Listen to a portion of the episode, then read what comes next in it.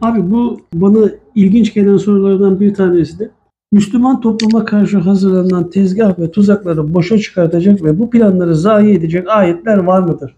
Hani e, şu anda İslam ve İslam üzerine oynanan ciddi oyunlar var. Hani Evet. e, işte çevremizde görüyoruz bir sürü savaşlar, işte sömürülen bir Müslüman işte e, insanlar ya da bölge diyelim.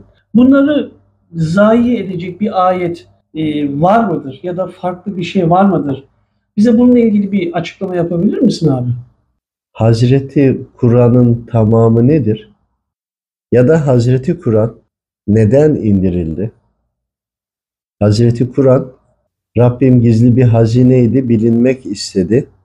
Kulları yaratıcısını bilsin diye, Rabbimi bilsin diye. Peki bu kullar Rabbimi bilirken şaşması, şaşmaması için, şirke düşmemesi için Hazreti Kur'an'ın tamamı bir öğüttür. Tamamı uyarıcıdır. Peki orada cehennemden bahsediliyor. Örnek. E, O da bir uyarı. Cezalandırılırsın denmek istiyor.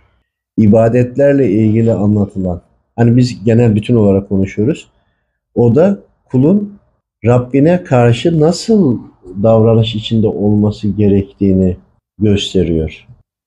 Haliyle Hazreti Kur'an Hazreti Kur'an'ın tamamı hangi ayeti açarsan aç ya da hangi bütün sureyi okursan oku orada Rabbimin birçok farklı kullarının hallerine verdiği cevaplar vardır.